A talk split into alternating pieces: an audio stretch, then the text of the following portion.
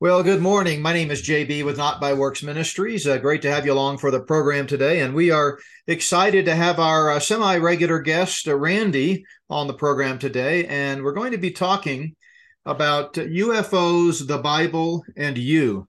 UFOs, the Bible, and you. Now, before some of you uh, turn this podcast off, uh, let me uh, kind of set the stage for what we mean when we're talking about UFOs. Um, now, if you've been following our podcast, you know that last week I had the opportunity to be on Brannon Howse's show on Mike Lindell TV a couple of times. And the second time we talked about UFOs, it was a short segment, maybe 15 or 20 minutes, but boy, it generated a lot of uh, uh, interest. And we've gotten lots of emails, and it's just been uh, clear to me that this is uh, a topic of great interest to people because many believers really have never studied it. They don't know what we mean by UFOs. They have been conditioned to think that UFOs are, you know, the stuff of crazy conspiracy theories and tinfoil hat nutcases.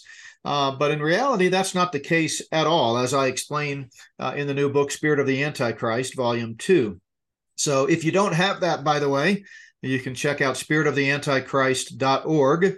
Again, that's spiritoftheantichrist.org and you can uh, pick up a copy of the book there and also kind of get a preview of uh, what we talk about in chapters 9 and 10 which are all about the spirit of phenomena the spirit of phenomena. So uh, i hope you'll uh, stay tuned today for the podcast. I know randy's got some some really bombshell information that will be of interest but what what are we talking about when we talk about ufos i think everybody knows that stands for unidentified flying objects uh, the new term uh, that uh, people use today, or at least the government uses uh, in its official documentation, is UAP, unidentified aerial phenomena. And, you know, as we look at this through a biblical lens, here is the premise. You know, the closer we get to the end times, the spirit of the Antichrist is ramping up. And that spirit of the Antichrist includes the spirit of phenomena. And it is most definitely on the rise. When things are heating up on earth, it's usually an indication that they are heating up in the heavenlies. And indeed, this cosmic battle between Satan and God to take over the earth, it's not really a battle from God's perspective to take over the earth. The earth is the Lord's and everything in it. It belongs to Him. He's the eternal creator of the universe. Uh, but Satan is battling God and has been for 6,000 years to try and take over the world and claim it as his own. He wants to everyone to worship him he uh, orchestrated a coup in heaven and tried to get all the angels to side with him so he could take over the throne. And uh, God would have none of that. So he kicked Satan out, and Satan took one third of the angels with him. And they, ever since then, have been wreaking havoc on this earth. Uh, the earth indeed is the devil's playground. First John 5 tells us the entire earth is under the sway of the wicked one. He is the prince of the power of the air, the God of darkness. And so when things are heating up on earth, which they most certainly are, that's an indication that they're heating up in heaven. And what do we mean when we say things are heating up on earth? Well, throughout human history, whenever God's plan of the ages makes a major shift into the next phase, it's always accompanied by cosmic phenomena that signal something significant is about to happen. And this coming shift into the end times that will begin with the rapture and be followed uh, in succession by things like the Great Tribulation, with the Antichrist ruling and reigning in uh, satanic tyranny for seven years, the Battle of Armageddon, the return of Christ to establish the long awaited kingdom on earth, the thousand year millennial reign of Christ, and ultimately the new heavens and the new earth when uh, everything comes full circle and God makes all things new once again. So we're, we're heading toward that shift that will begin with the rapture. And as we obey the words of Christ and look at the signs of the times, as he said in Matthew 16, we cannot help but see that we are, in fact, getting closer and closer. We don't know when the rapture will happen. It could happen at any moment, but certainly uh, the stage is being set. And so it should not surprise us that we're seeing all kinds of uh, crazy, unexplained phenomena, paranormal activity, and yes, UFO activity. Uh, the Bible reminds us that the coming of the lawless one, that's talking about the Antichrist, is according to the working of Satan with all power, signs, and lying wonders. Second Thessalonians 2 9. And Jesus warned that during the future tribulation, false Christs and false prophets will rise and show great signs and wonders. So, uh, as we talked about last week with Brannon Howse, um, you know, Brannon was kind of intrigued by the notion that all of this uh, spiritual uh, demonic activity that manifests itself as UFOs could be sort of setting the stage to provide the Antichrist with an excuse for the rapture. In other words, when millions of people disappear and are caught up to meet the Lord in the air, First Thessalonians 4, uh, how will those left behind, the Satan worshiping Luciferian world leaders, explain it? They're certainly not going to say, hey, we have an announcement to make. God's word is true. God is faithful, and he indeed rescued his children, the body of Christ, from this present evil age. They're not going to say that. So brannon was speculating, and I agree, that uh, they're going to use this uh, spiritual phenomena that we see taking place all around us as an excuse to suggest that you know aliens from another planet, little green men from Martians uh, from Mars came and and and captured or you know abducted all of these uh, people that are now missing. Uh, I don't believe that's the case at all. That certainly doesn't agree with the biblical record, but that doesn't mean that there are not real UFOs. The question is not do UFOs exist?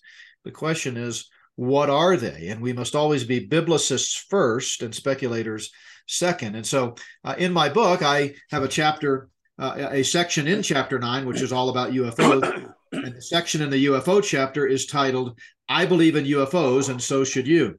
So again, if you've never studied this, many Christians will naively uh, think, oh man, Hixson's gone off the deep end. But when you actually study it, you realize that for more than 70 years, the United States government has been tracking UFOs. We have literal buildings full of paper documents uh, attesting to the reality and the existence of UFOs in all different forms triangular crafts, orbs, discs, uh, lights, um, you, you name it.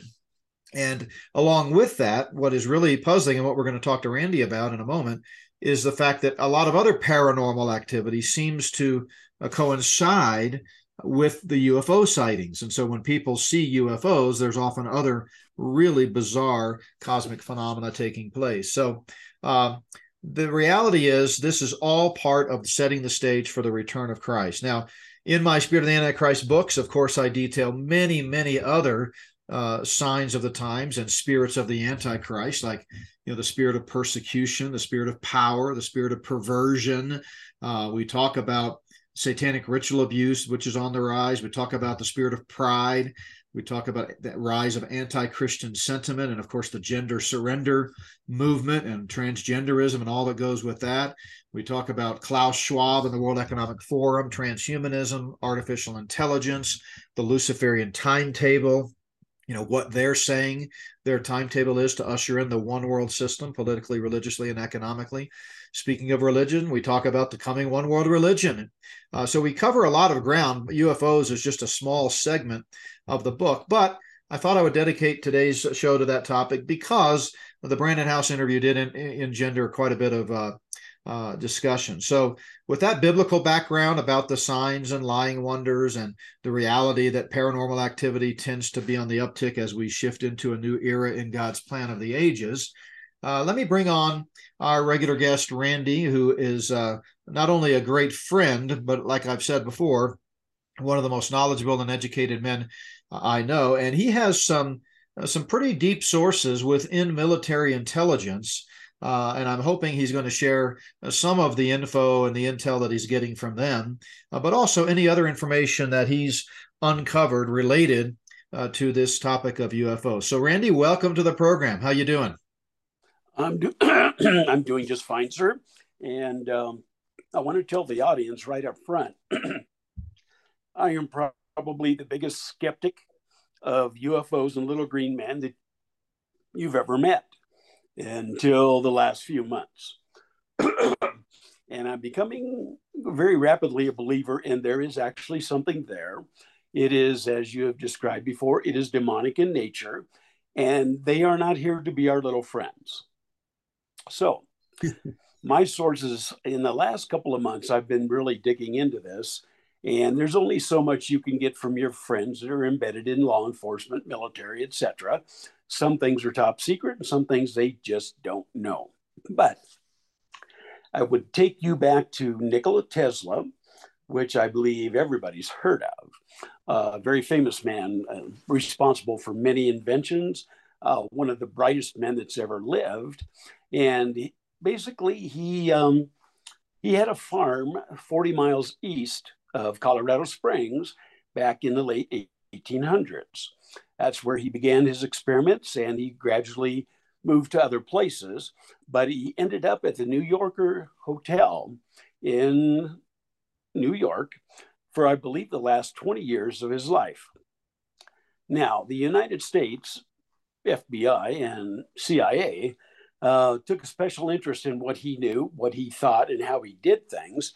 And they actually set up rooms right down the hallway from him to monitor everything he did. When Mr. Tesla died, there were 80 trunks of information.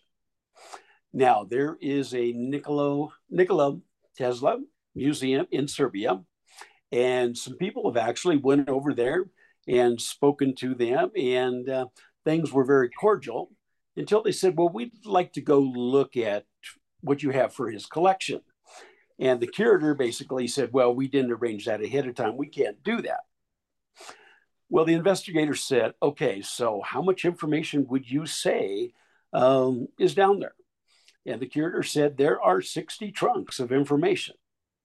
Now, Tesla left 80, they have 60. The biggest question has always been where did the other trunks go? The other trunks basically contain information with him dealing with and contacting aliens. Uh, he had supposedly made a death ray that was noted by the militaries of several co- uh, countries, and they basically really wanted that information.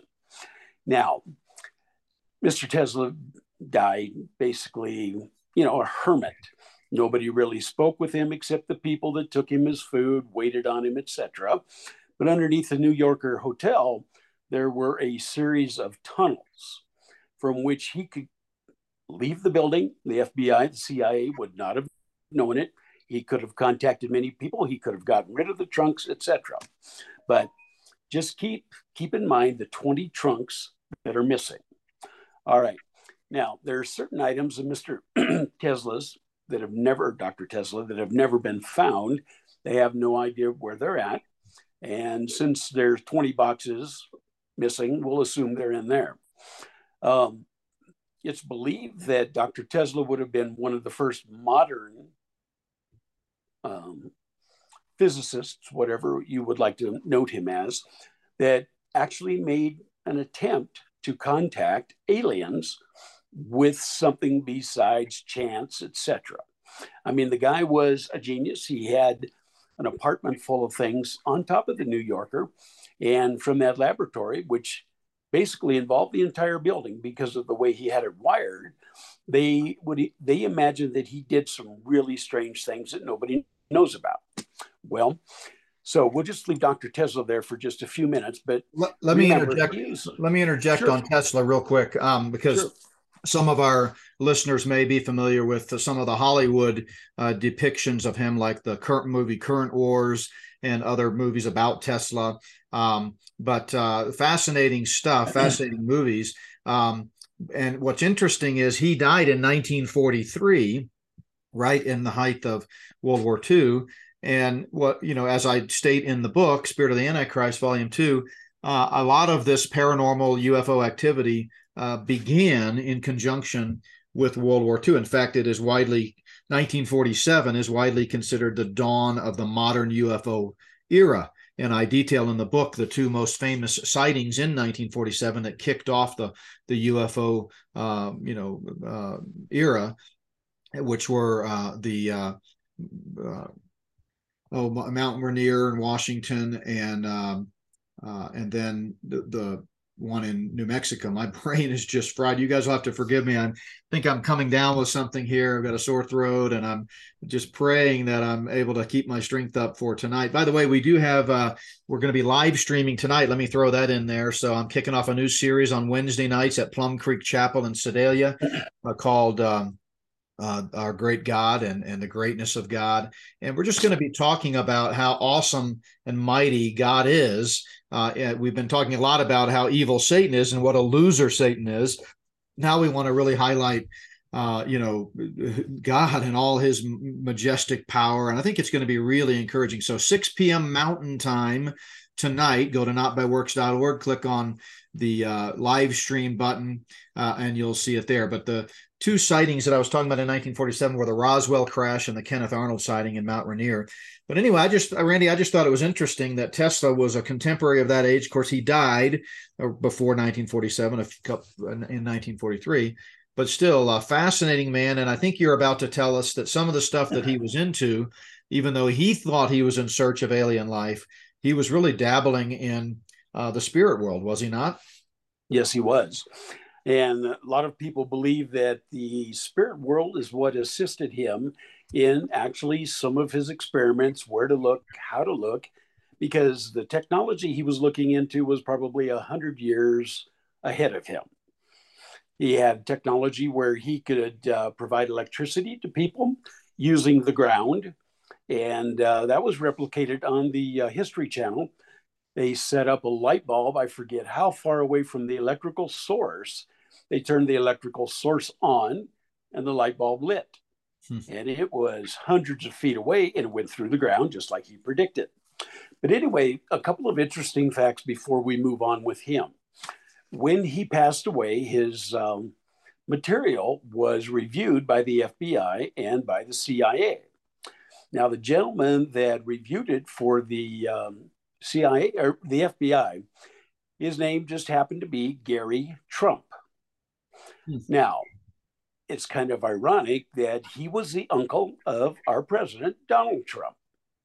Hmm. So, as we go through this, you're going to see that there's a connection with all of these people. All leads back to the military and some of the foreign countries, and it gets really interesting. But moving right along, um, I listened to a uh, an interview with a Colonel John Alexander. Now he was pretty much in charge of Blue Book Project Blue Book for the Air Force, really deep into what the government knew, what they were studying, etc. His explanation for what we are seeing now is very simple. He said some of it is just games played between the Air Force and the Navy because they're spoofing each other, testing each other. He says that a lot of it, um, a lot of some of the things are just unexplained, but he was um, very clear and he said, You know, you all have been able to see the technology we are working on. He said, If you take your tabloids and you look in the background when somebody like uh, the Globe or the National Enquirer or something like that does a big expose on little green men, UFOs, etc. He says, if you look in the background of many of those tabloids on the front page, you will actually see examples of what we were working on. He had uh, actually shown a couple of Enquirers that, and you looked in the back, there were different vehicles in there, different space vehicles. And he said, I can't tell you which ones might be worked on right now. But he said, if you look at the tabloids, we always put that stuff in there, kind of to get the public used to it, kind of get an idea where they're at, how they're feeling, etc. It was so, a very interesting interview. Yeah. So for our audience, uh, in case they don't know what Project Blue Book is that you referenced, uh, that goes back again to the dawn of the modern UFO era and those major sightings in Roswell and Mount Rainier. And the U.S. Air Force established initially what was called Project Sign. That was on December 30th, 1947 and uh, that's when they would, would, send out their agents and their uh, staff to go investigate uh, these unexplained, uh, unidentified flying objects. And um, they released a report in 1949 that they called Project Saucer. in which they totally lied, as we discovered they're going to do for the next 70 years uh, until it all kind of broke loose in 2017 with the New York Times article. But uh, they released this memorandum called Project Saucer, and they lied and said there's nothing to be concerned about. But obviously, they weren't being truthful because they continued. Uh, Project Sign became Project Grudge, and Project Grudge eventually became Project Blue Book, which was started uh, March 25th, 1952. And that's where we have literally buildings full of documentation from not only military personnel, and these are intelligent, credentialed, educated, uh, you know, individuals, but also uh, civilians and even you know police officers and uh, you know law enforcement and so forth. So 70 years worth of an incredible uh, documentation. So you know when Randy's talking here about this uh, John Alexander, I think his name was, and uh, in, in referencing Project Blue Book, you know, these are not, uh, uh you know, conspiracies, or they are conspiracies, but they're true conspiracies uh, that the government was working behind the scenes, worried. Randy, do you think they were worried about these uh, what they might have perceived as aliens, but whatever they are, we know biblically they're demonic and, and dimensional beings. Uh, do you think they were worried about them from a, a national defense perspective? Well, I would say definitely. Mr. Alexander had stated that the um, let's see, the B two bomber, the um, what was it, the F one seventeen we saw in Desert Storm and stuff. He said we developed that at, at Area fifty one. He said Area 51 is getting to be too popular, so a lot of stuff is done otherwise. And he said, you know, at that time, we were way ahead of everybody. But he says now they're concerned. They look at all the UFOs, they look at, you know, pictures of the beings and everything. He said, what concerns them now is there are about 145 or 150 instances they can't explain. He said the basically um, the physics involved, the propulsion systems, the weapons, the anti gravity, items that they're showing, um, even dark matter, which you know I've always thought is kind of hocus pocus, but he didn't. He said those items are what concern them, and he said somebody somebody is way ahead of where America is right now. Yeah, and I of course I actually I quote um, uh, Dr. Simeon Hein in his book Dark Matter Monsters in the book, and uh, I mean, yeah, all of this stuff is you know is just barely scratching the surface of what's happening behind the scenes and again it all goes back to the premise that there is this unexplainable unidentifiable uh, enemy if you will. And as you said it's not benevolent. A lot of people naively think oh yeah, maybe there's UFOs out there, but they're just these benevolent creatures from another planet coming to investigate and extend a hand of friendship. Not at all. It's satanic in nature, and uh, there's a lot of it going on behind the scenes. And if I can just tease one section of the book again, I'm not going to tell you the story because I, I, I want you to buy the book. But uh, uh, if you've ever watched the the Hollywood blockbuster movie Close Encounters of the Third Kind as is almost always the case, art imitates life. And that movie by Steven Spielberg is based on a true story. And uh, one of the top level uh, advisors to Project Blue Book uh, and uh, Project Grudge and Project Sign, for that matter, makes a cameo appearance in that uh, in that movie. So yeah, you'll have to read about that in the uh, in the book. But yeah, the crazy crazy stuff, Randy. What are your what are your military intelligence folks saying about about this? Uh, how scared is the government of what they see happening? Well, the, they gave me some instances, which I could find a few of these actually, where there was films completed. Uh, they had an ICBM test a couple of years ago, where they, um, I believe it was being tested in California. Right after the launch of the missile, it was surrounded by three orbs, which appeared to be hitting it with lightning or some kind of a ray and it totally ruined the missile. It went into an electronic malfunction. It basically would not work, and it went all over the place before it crashed. And they're saying, well, if they have that kind of power over our missiles, other weapons, they're going to be useless. And there's a good possibility of that. Isn't isn't um, that the one that also um, had like dents in in it in the in the missile uh, when they recovered yes. it that indicate whatever these orbs were, they were actually making literal impacts, uh, indentations in the missile. And the indentations were in the cone of the missile. Mm. And they have film of it. You could plainly see the rays hitting the missile, which is a little disturbing because if they're able to do that, then do we really have a nuclear deterrent at all? Mm. But they also get into um, the orbs. He spoke about the orbs because he believes a lot of those are just used for spying. Now, as we go on here, we're going to find out they're not, but some of them are. He believes that the Chinese, some other adversaries, maybe are so far advanced above us that we just don't realize what they have. And that would be borne out by the hyperglide vehicle that was demonstrated by China a year and a half ago. It's faster than anything known. It can go backwards, it can land, it can go wherever it wants to.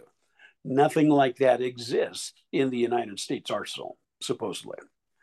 So when we go back, we remember what was a year and a half ago when they had the uh, large amount of drones by the missile bases in North Dakota, South Dakota, and I believe also in Wyoming.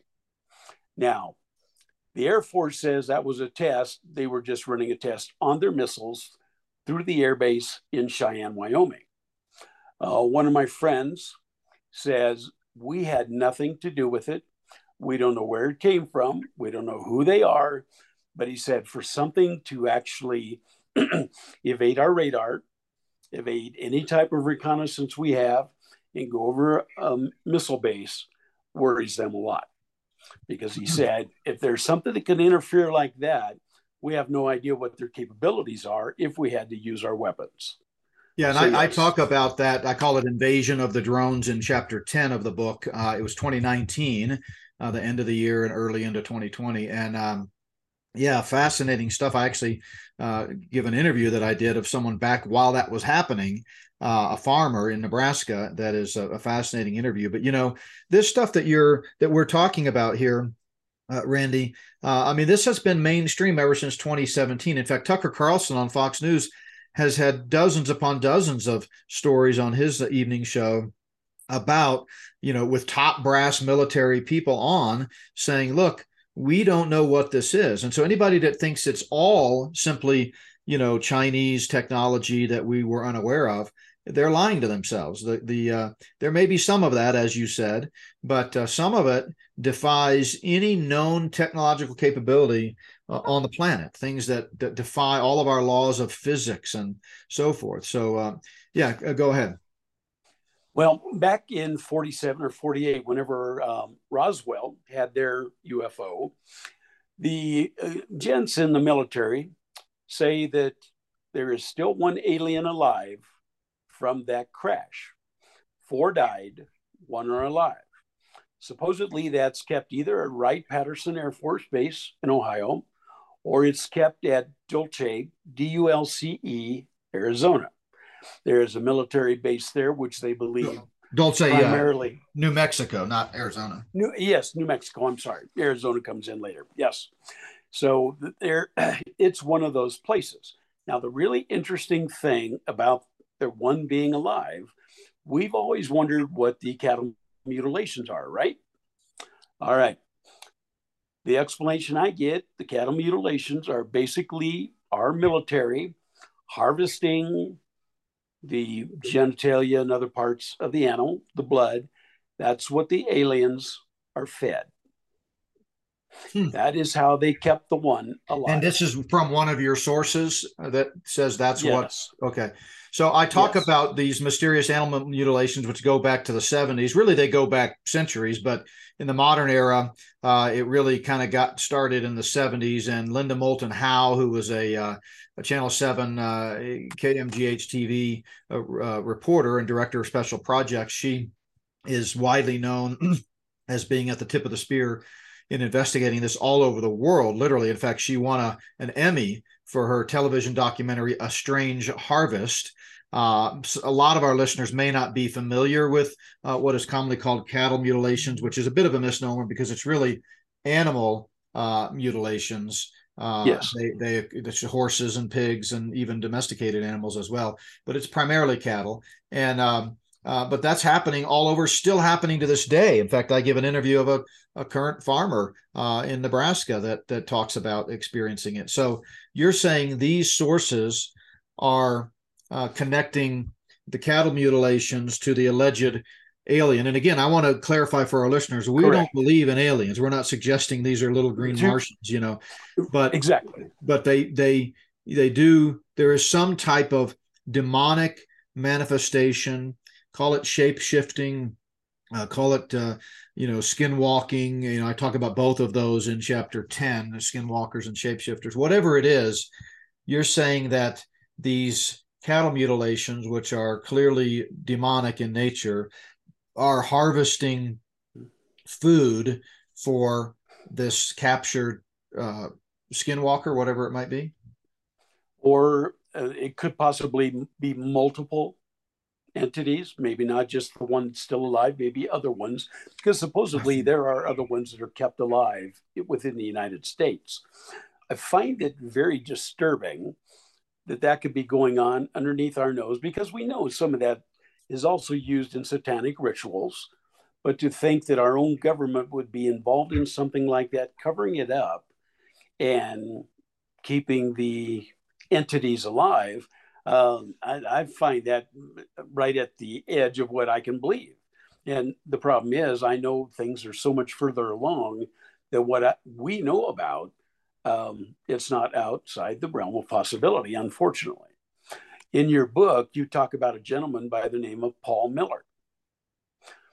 Uh, in the research I've done, I find that some of the orbs, well, L.A. Marzulli, I believe you know him, and a lot of our listeners probably do, actually had an interview with a gentleman that uh, was exposed to one of the orbs that is about 10 feet tall.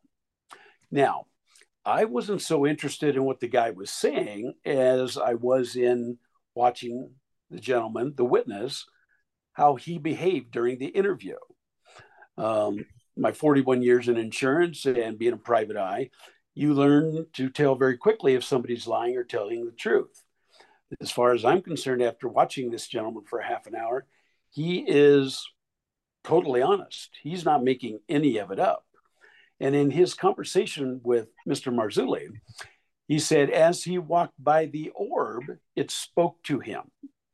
That is the only instance known where sound was ever emanated from the UFO, UAP, whatever you want to call it. Yeah, and and, and to clarify, says, usually the communication that takes place is telepathic. And telepathic, and that's that's the case with this uh, uh, gentleman that i interview from the book. I interviewed him several times over a period of several months and uh, uh really feel like i have a friendship with him now although we've never met we've only talked by phone.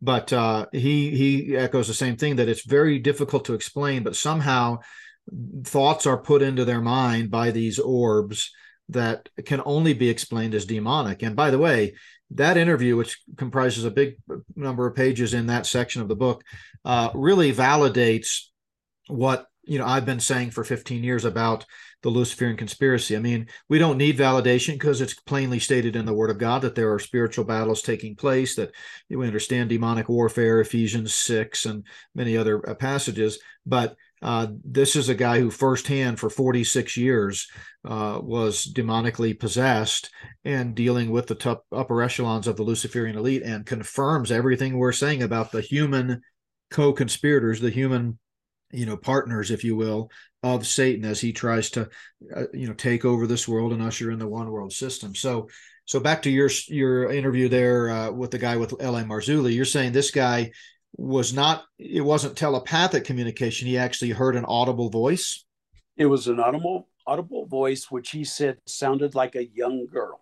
Hmm. and as he walked by it when this orb spoke to him he also spoke back to it. He walked on a little bit looked over his shoulder. It was still there walked on another 25 yards or so and it was gone.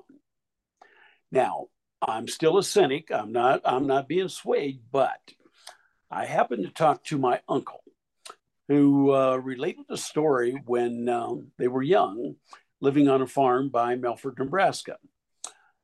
Um, the dogs were going bananas. The cattle were stirring, getting ready to just break down the fence. And they went outside. Outside, they noticed what appeared to be a red wolf or coyote standing there. All of a sudden, it started running at them. My grandfather picked up an axe and threw it at the wolf. The entity disappeared and the really weird thing is, this was maybe 30, 40 feet from the house. They never found the axe that he had thrown. Wow, that sounds a lot like, like the uh, the famous uh, story of uh, from Skinwalker Ranch in northeastern Utah. I talk about uh, I don't tell this story in the book, but I talk about a lot about Skinwalker Ranch and some of the scientific research that was done there. It's considered one of the um, um uh, top uh, paranormal hotspots uh, again, when when secularists and not unbelievers talk about paranormal, we, they don't understand that it's demonic. We mean demonic. We we understand that the things like you just described are have some type of a demonic a component. But yeah, that skin that sounds exactly like the story about the big wolf, uh, which was obviously a shape shifting uh, animal uh, in in on the Skinwalker Ranch, don't you think? Yes. The only reason I put any credence in this is my grandfather was very soft spoken, very quiet. He was a, a, stout Mennonite Christian believer, and he is not somebody that would make stuff up. So when he's relating that, I mean, it just kind of sends a shiver up my spine. And I'm going, that's really hard to believe, but he wouldn't have lied about it. And, so, what was the terrain like? I mean, is it possible that the axe uh, just got lost in some shrubbery and they just never found it, or is it more like a typical Nebraska prairie? It's just like a uh, the prairie, just like a regular farmstead, and it's about thirty feet from the house. There was a driveway, and it was on the other side of the driveway where the axe would have landed, and they looked for it for quite a while and they couldn't find any trace of it. Now, could have it been lost? I don't know how because he had grass there and a couple bushes.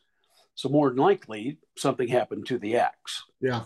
So, you know, you can you can take it from there. But when I start hearing these stories and I start listening to the interviews, I'm becoming more and more of the opinion, like we've spoken before, there is something there and it is demonic in nature. It is malevolent. It is not benevolent.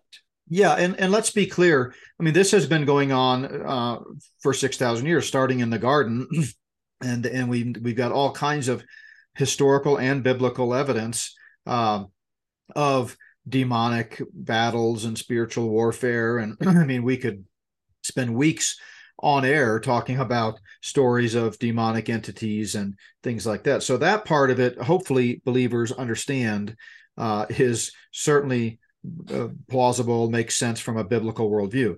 What we're talking about, though, is an uptick in that. We're talking about things that really since 1947. Uh, and I, I speculate in the book that this all began in connection with World War II in fact, it really goes back before 1947. Uh, in 1943, we were already seeing uh, the Foo Fighters, and um, you know uh, those were those uh, bizarre, uh, you know, sightings by military uh, pilots and so forth in during World War II in, in various different um, I'm trying to get to that page in my uh, uh, book here, but uh, yeah, they had they had these these uh, military pilots were encountering bizarre, uh, you know, uh, uh, unexplainable entities all around their uh, uh, you know pilots and, and their planes and so forth, and so. that was in 43, I believe, and then and then of course 47. We talked about Roswell and all of that. So there's just been an uptick, and that exactly shows what what the, the spirit of the Antichrist books are about. That if the spirit of the Antichrist is already at work among us, as First John tells us, and many antichrists have come, then the closer we get to the revelation of the actual Antichrist, capital A, we're going to see, you know, uh, bizarre uh, things like this uh, happening, and and so it shouldn't surprise us. We're going to see more and more of it. Satan, I believe, saw what was happening in World War II. He saw things like the atomic bomb. Remember, Satan is not omniscient. He's not omnipotent. Um, he he he doesn't have the mind of God. so he sees this massive explosion that reached clearly reached up into the heavenlies, and uh, at least in the second heavens. And and he sends out a, a legion of demons to go investigate. And um, you know, uh, it was 1945, by the way, not 1943. Uh, uh, both Allied and Axis pilots saw this, uh, all hundreds of them, all over the European and Pacific theaters.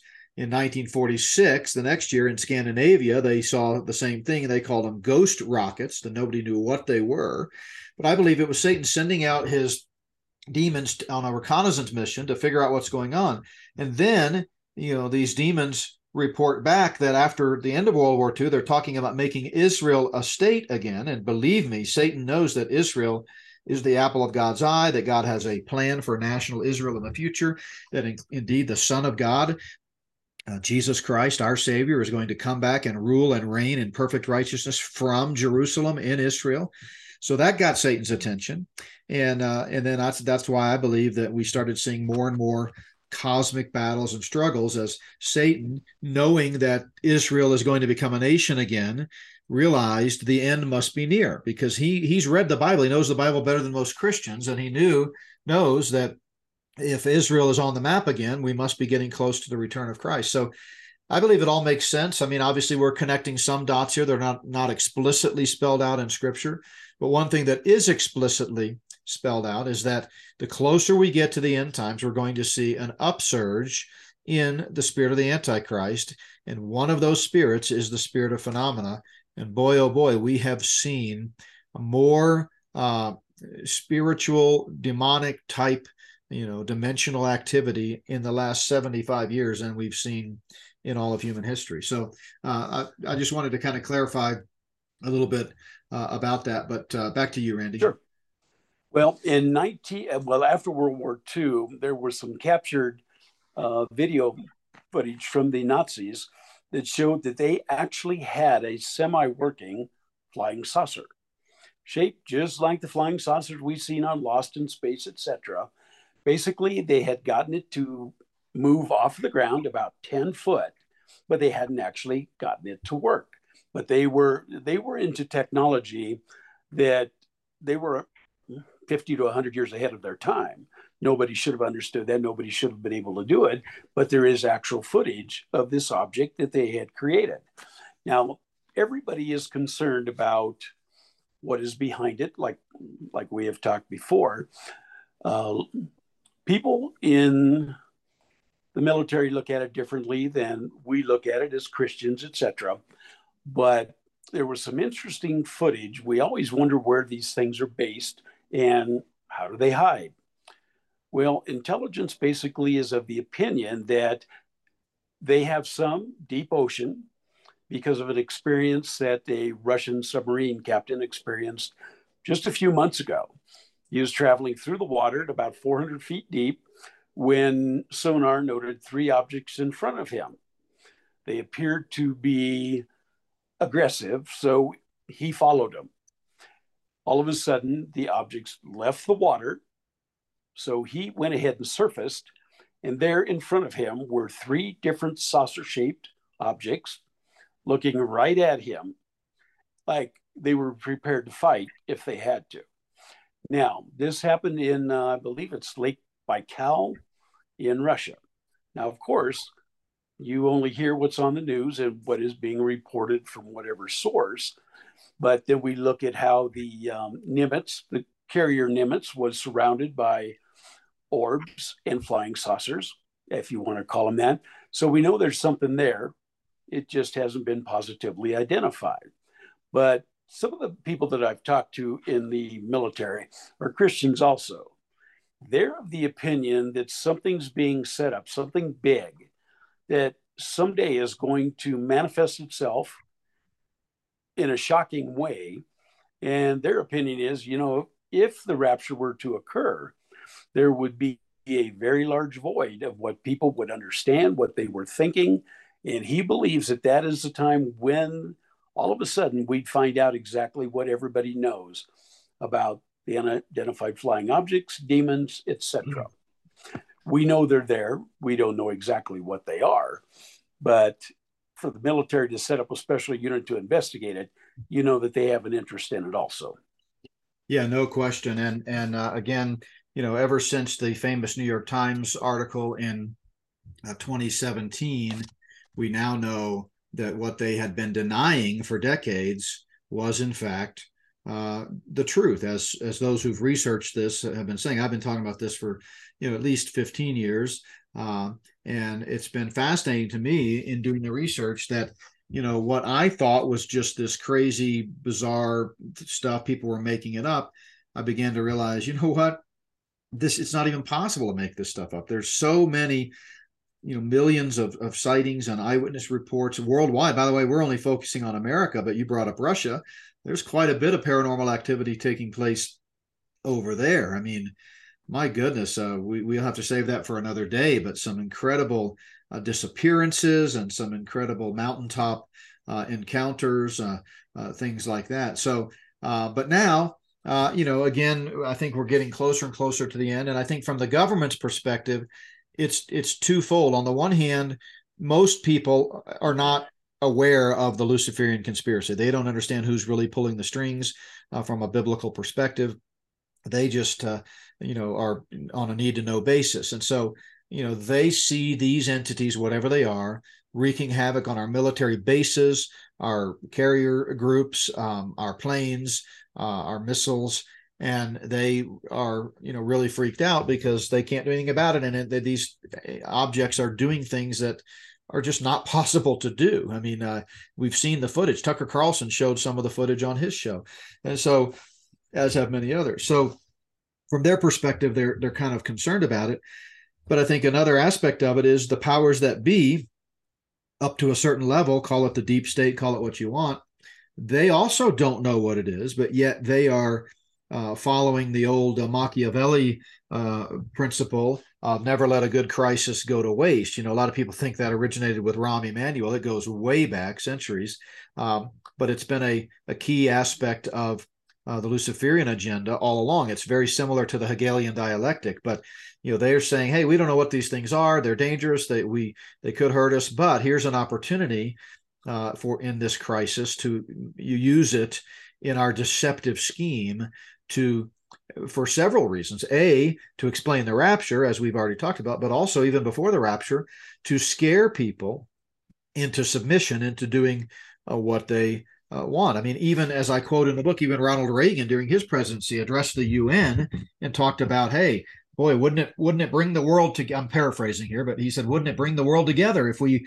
if every nation uh, were suddenly found themselves a common enemy of an uh, an alien invasion? And so uh, they're they're using this crisis to advance the ultimate Luciferian agenda. And I believe, um, according to their timetable, unless the Lord intervenes, which He certainly may, if they get their wish, that sometime in the very near future, certainly in the 2020s, according to their timetable, if they get their wish, we're going to see some type of major event blamed on uh, aliens uh, and it's going to scare people into signing on to the one world system, whether that's digital currencies, uh, you know, you name it, but giving up both individual and national sovereignty uh, because we're all uh, you know, in danger from this boogeyman. What What do you think, Randy? Definitely. You know, when you when you talk to people that should know this stuff, and they tell you, well, an alien or aliens are still alive, then my question is why don't why don't you just tell the public about it? Why are you holding it for a surprise? Let the people know so they can make sense of what's going on. I mean we all know there's something out there. We now know that the government is worried about it. And people they lose sleep over stuff like this. It makes them extremely nervous and anxious.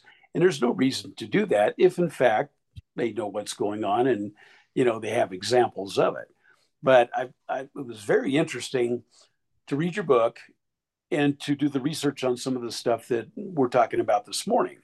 I mean, I notice a lot of the um, uh, televangelists, other people that are into um, the future, the end of the world, etc.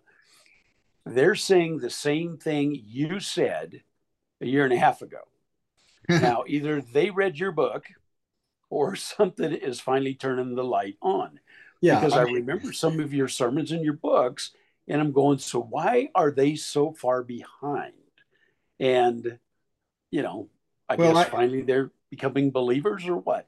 Yeah, I, I definitely believe these books are for such a time as this. As I said when we rolled out volume one in March of this year, it was the culmination of 15 years of study. And I said it was at the time, it was the most important book I've ever written.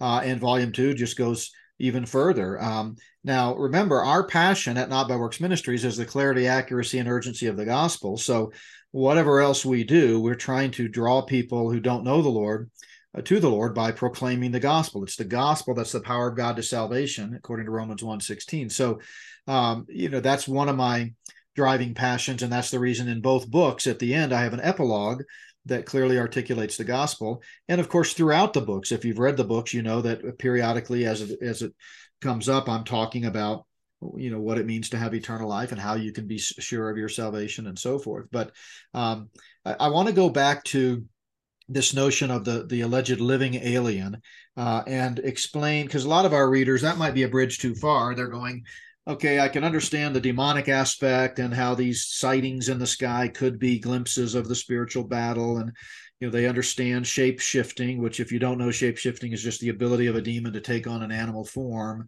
Uh, and we see that in scripture.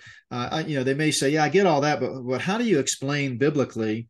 the potential of having a literal being of some kind, biological in some sense, in captivity. Well, uh, let me do my best to explain why I think conceivably that could still be true.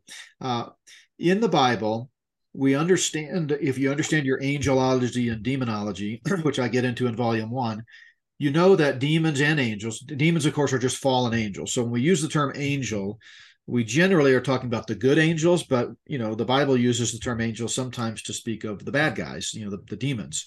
Um, but both of them have the same uh, you know basic uh, attributes. They are created beings. Uh, they are not human beings. It's a completely different class of created being. Human beings are the highest class of creation made in the image of god uh, uh, demons or angels rather are not. But in any event, we know from our angelology that angels can take on human form, both demons and angels. We see this in Hebrews, where the Bible tells us to be careful to entertain a stranger because you might be entertaining an angel and not know it. And we also see in the Old Testament examples of angelic visitors visiting Lot and uh, and he invites them into their home and they spend the night there. And and and we know they were human in form because the homosexual uh, you know pagans in that community stormed the house demanding to for Lot to send these angelic visitors out so they can have their way with them.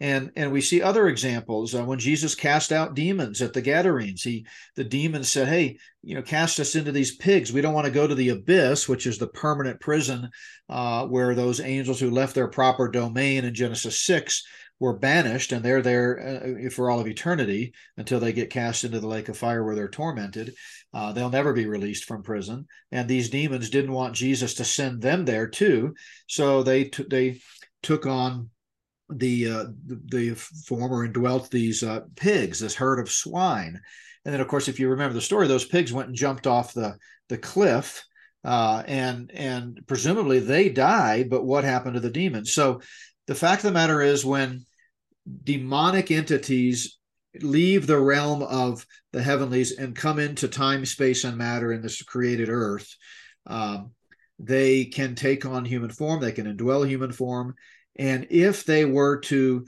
uh, which I think is the case with these cosmic battles, get uh, trapped there through some accident or unexpected uh, occurrence, uh, which is, I think, what happened at Roswell, then you know you're going to have material physicality left behind in the form of crashed uh, you know ships. It does not prove that they're aliens from another planet.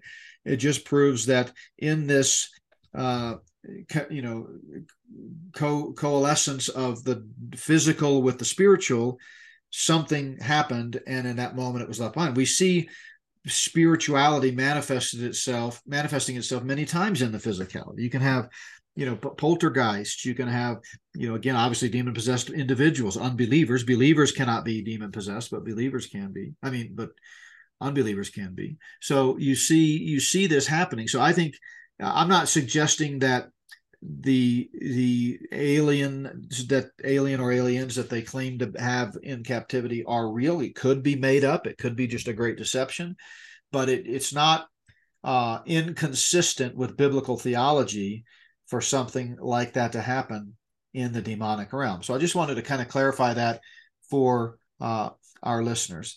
Uh, so Randy, as we kind of uh, get to the end of today's program and kind of wrap up, any other uh, you know bombshell data that you've been able to glean from some of your sources? Well, it's going to be an interesting Thanksgiving and Christmas.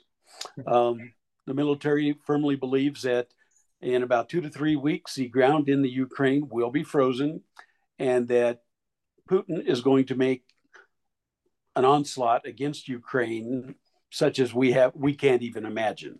Uh, everybody is fearing for their life. They have bread and water now, and sometimes a little bit extra, but they're pretty sure that as soon as the ground freezes, he's in there and he won't stop until he accomplishes his goal.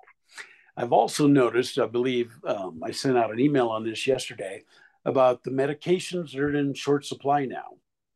Uh, if you look down those medications, I'll give you one clue as to where they're made. China. And that is our friends in China. Yeah. Mm-hmm. So basically, this is all starting. You know, we're worried about a nuclear war, worried worried about this, but the Chinese, being as bright as they are, are going to use other things to um, start things off, causes problems. That way, they hope we capitulate before we ever get to the China Taiwan sector, stuff like that. Um, I firmly believe that with the government we now have that was reelected pretty much intact, that um, when the Ukraine is attacked further and it gets really serious down to the nuclear war aspect, or if Taiwan is attacked, I really believe the United States is going to take a back seat and go, not our fight, not yeah. our circus, not our monkeys. so I'm just afraid that um, it's coming because, you know, they're starting off very subtly. They're buying all the gold and silver. They're getting us to the place where our dollar's not worth anything. So I would expect a firm movement movement militarily within the next two to three weeks, and I think it'll be um, substantial enough that the people in the United States that don't care are finally going to start to care because they're going to see with the shortages, with what's taking place between the countries, um, our currency going down the tubes. I think this is going to be a very um, um rough fall and winter. Yeah, sure, shaping up that way. Of course, we don't have the mind of God, but all the signs point uh, point to that. And you know, even the uh, the midterms yesterday, I know they're still counting votes allegedly. You know, uh, counting votes. They're going through the motions of counting the votes so that we think that we have real elections here. But anyway, the you know the the pre narrative was it's going to be this red tidal wave. Well, so much for that. Uh, and you know, of course, as I've said many times, it's not elections, it's elections. Uh, some of the elections are legit. They can't control everything, but they control enough of it uh, to really have their way. Uh, so, yeah, I mean, I want to leave our listeners with some encouragement. And, you know, the fact that everything is falling apart and from the prophetic perspective falling into place should not be a source of discouragement and certainly not fear, because fear is not of the Lord it should be a, a source of encouragement. Why? Because the only way Christ can rebuild everything and, and usher in the, the new heavens and new earth and make everything new once again is if it's first collapsed. I mean, that's God's plan of the ages that Satan is going to take over the world, rule a one world system.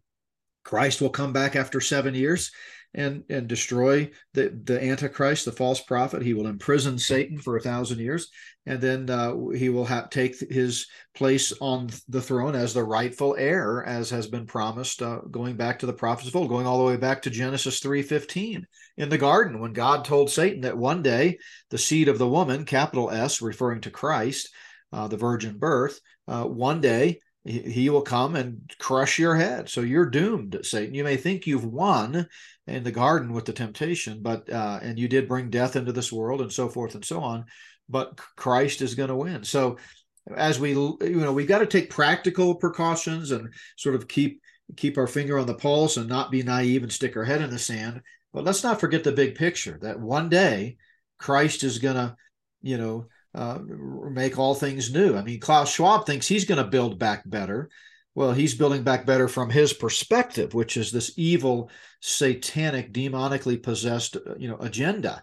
Uh, christ is going to build back best because uh, he's going to make all things new and sin shall be no more. So uh, let's let's you know look up and be watchful. Titus 2.13 says look for that blessed hope uh, the rapture the glorious appearing of our great god and savior jesus christ i'm going to be talking about that verse tonight in our uh, live stream. Again, you can live stream our uh, message tonight from Plum Creek Chapel in Sedalia, Colorado at six o'clock Mountain Time. Just go to notbyworks.org and uh, click on the uh, live stream uh, button. And if you're listening to this program today and uh, all of this stuff has really kind of piqued your interest and you are starting to think about spiritual things and you don't know for certain if you'll spend eternity in heaven, let me just remind you that the gospel is very simple. It's good news. It's good news that you do not have to spend eternity in a literal place of torment called hell because your sin debt, the, the consequence for your sin, that payment has been made on your behalf by Jesus Christ, the spotless Lamb of God who took away the sin of the world. He died for your sins. He rose again, and now he is offering to you the free gift of forgiveness and eternal life. It is a free gift. All you have to do is receive it by faith. So if you've not trusted in Jesus Christ, let me encourage you today in simple childlike faith to trust in Jesus Christ, the Son of God, who died and rose again for your sins. How do you do that? Well, it's a simple ma- matter of, of, of, accepting Him as your Savior. And a lot of people receive Christ by prayer. There's no such thing as the sinner's prayer. The Bible never says you have to pray to get to heaven. But it does say you have to believe in Jesus more than 160 times. Faith alone in Christ alone is the, the one condition for receiving that gift. So you might just say something like this Lord, I know I'm a sinner. I cannot save myself. Uh, I acknowledge my sin and I trust in your Son and my Savior as the only one who can forgive that sin and give me the free gift of eternal life. And today I'm trusting in Him. And if you do that, the Bible says in that instant you become born again and part of the family of God. So if we can be of any help to you, feel free to reach out to Not by Works at any time. You can call us at 1 800 895 1851. Again, that's 1 800 895 1851. Uh, check out our website at notbyworks.org, notbyworks.org. That's where you can find all kinds of uh, free videos and podcasts and devotionals. Uh, and of course, you can live stream all of our uh, services as well. And uh, don't forget to check out spiritoftheantichrist.org, spiritoftheantichrist.org, if you've not already done so. And uh, take a look at Spirit of the Antichrist Volume 1 and Volume 2, the books that we have been talking about today. So, Randy, thanks for being with us today. We will uh, have you on again next week and uh, continue with a different uh, subject. Always appreciate your insight, your wisdom, and uh, thanks for being with us today. You bet. Thank All right. You. Well, God bless. You guys have a great uh, rest of the day. Hopefully, we'll see you tonight on air at the uh, live stream at six o'clock Mountain Time. God bless.